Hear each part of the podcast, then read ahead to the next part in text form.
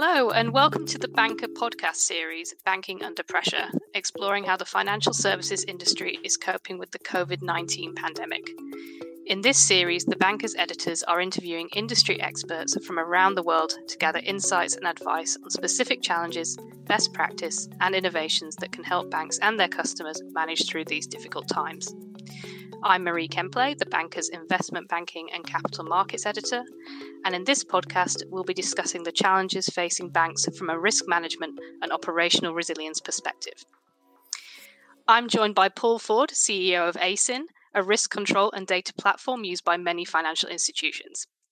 Thanks so much for joining me, Paul. Um, before we dive into the issues that this situation is posing, um, perhaps you can give us a quick, in a nutshell, intro to what ACIN does. Uh, I'm Paul Ford, founder and CEO of ACIN. And ACIN is a technology platform that digitizes operational risk and connects firms together in order to more effectively manage operational risk at a firm and at an industry level. And our purpose is to make the financial system safer. Great. Um, and clearly, this is a very disruptive period for banks and financial firms on many different fronts, you know, from highly volatile market activity as well as the huge workplace disruption that we're, that we're all facing at the moment. And what are some of the biggest challenges that this situation will be throwing up from a, a risk management perspective? Yeah, sure. I think I think it's you know, it's all come at once, and I think that that creates three buckets of challenges in in the way I think about it. And firstly, normal risk management procedures, so things that people have thought of in advance, are stressed to the max because of this disruption on all fronts. But those are known unknowns, uh, to use the kind of Rumsfeld terminology. And then the second bucket is is is impacting firms in their entirety, which no one had planned for. So disruption at this level was always a an office or a location. So people could move to disaster recovery. New York could take over London, London could take over New York, uh, and so on. But this is throwing up um, some known unknowns uh, as challenges because people uh, are unable to, to, to, to use that resilience in their systems because it's all happening at once. And then thirdly, I think it's not just happening to the whole firm, it's happening to the whole industry. So unknown unknowns are starting to come out because no one's ever even thought of this all happening to everybody all at the same time. And that's the bit where people are having to react to and, and, and work out uh, what do you do as an individual firm, what do you do as an industry. So it's it's you know it's very challenging across all of those dimensions when it all happens at once. Yeah, obviously a huge number of different different issues there. And, and post financial crisis, we saw huge amounts of regulatory change as well as the development of various different frameworks for, for managing risk and ensuring operational resilience. But I mean, kind of to your point, I don't think anyone could have quite envisaged, you know, all these things kind of playing out in this way. And um, you know, is the plumbing in the system fit for purpose for dealing with this situation, or are banks really having to adapt in real time with what they're doing? Yeah, I think I think that the the normal risk management procedures, so back to my sort of first bucket, are, are, broadly fit for purpose. But when you shake the system in the way that it's been shaken, there's bound to be some gaps that come up. But I think it's broadly fit for purpose, and the risk managers are having to kind of a, a, adapt and configure. But they can do that. Um, uh, you know, they're good plumbers to, to to look at the plumbing sort of in their house. But I think when you start to look at the interconnectedness of firms, um, mean, if you look at that from a kind of market risk or a credit risk perspective, there's high interconnectedness. It's you know, people can see prices, they can see kind of credit exposures. Um, ratings agencies are re-rating and confirming and so on. So there's there's there's good plumbing between them. But on the operational risk side, there there hasn't been that plumbing using kind of technology and data to the same level that market and credit risk has been. Uh, and that's starting to be exposed because the way that was done before was people kind of talk to each other, conferences, consultants, and so on. And actually, that's where we come in uh, from an ACIN perspective because we're starting to connect to people. Now, we're uh, early on our journey in doing that, but I think that the uh, that kind of plumbing from an operational perspective uh, is really starting to come to the forefront.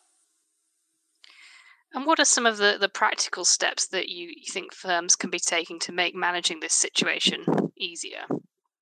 Um, for me, there are three C's. There's there's communication, context around that communication, and consensus. So I think the communication internally within a firm is a given, and I think firms are, are, are doing a brilliant job of that. Um, but they also need to confirm to, to communicate externally, obviously with regulators and stakeholders, but also with their peers. This is a time for for collaboration and rapid sharing of information and and best practice, but that has to be done in context. Uh, you know, knowing what others are doing and how to rapidly disseminate that using the collective brain power and experience uh, to reach an industry consensus. So that communication, uh, context, consensus is really important so that the whole system can configure to, to learn around these uh, these new risks and highlighted risks. And obviously, for the banks on our platform, they're interacting electronically, but we've also been hosting calls with banks to share information uh, and trying to be as tangible in the context as that, rather than just a kind of general communication platform, which people can do on, uh, uh, you know, on uh, communication platforms. Um, but it is this networking of firms together to make the whole system and network more resilient uh, and effective in its responses and reconfiguration. That's super important because you know this this has just happened to everyone all at the same time in an incredibly short space of time.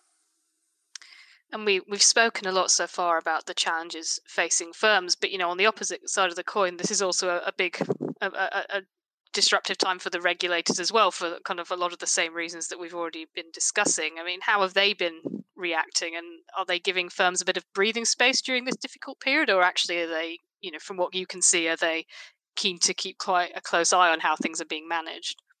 Well, I think I think as one would expect, the regulators are keeping a very close watch on firms, um, but they are being pragmatic and they're communicating very actively.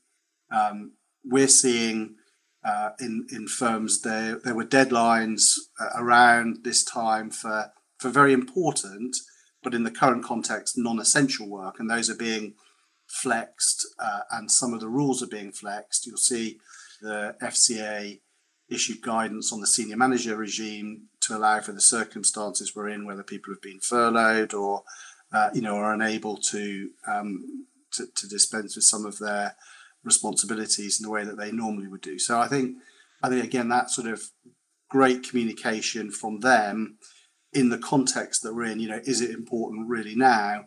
And kind of you know they are also helping to build a consensus about with firms about about what's important. So.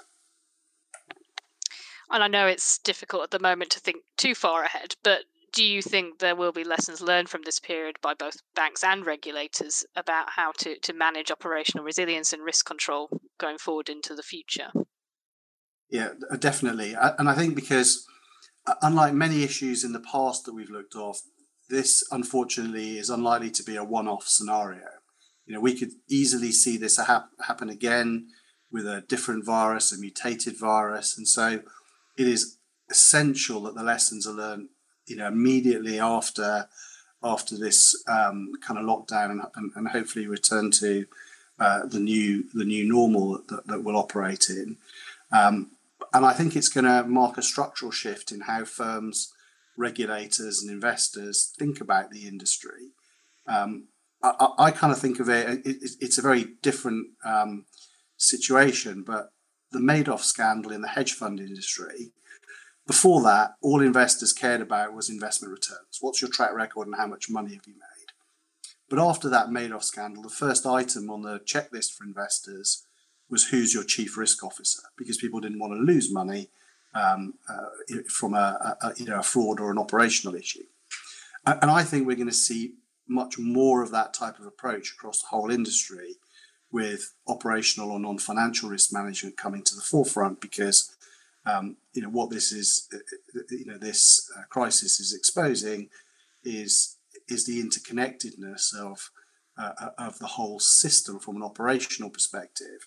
Uh, and and there's a threat that this could easily happen again with with very short notice as we see as we've seen over the last uh, few weeks Thanks so much for your insights, Paul. That's all we have time for today, and thanks to our audience as well. You can keep up to date by subscribing to our weekly podcasts on iTunes, Spotify, and ACAST, and follow our discussions at thebanker.com forward slash podcasts.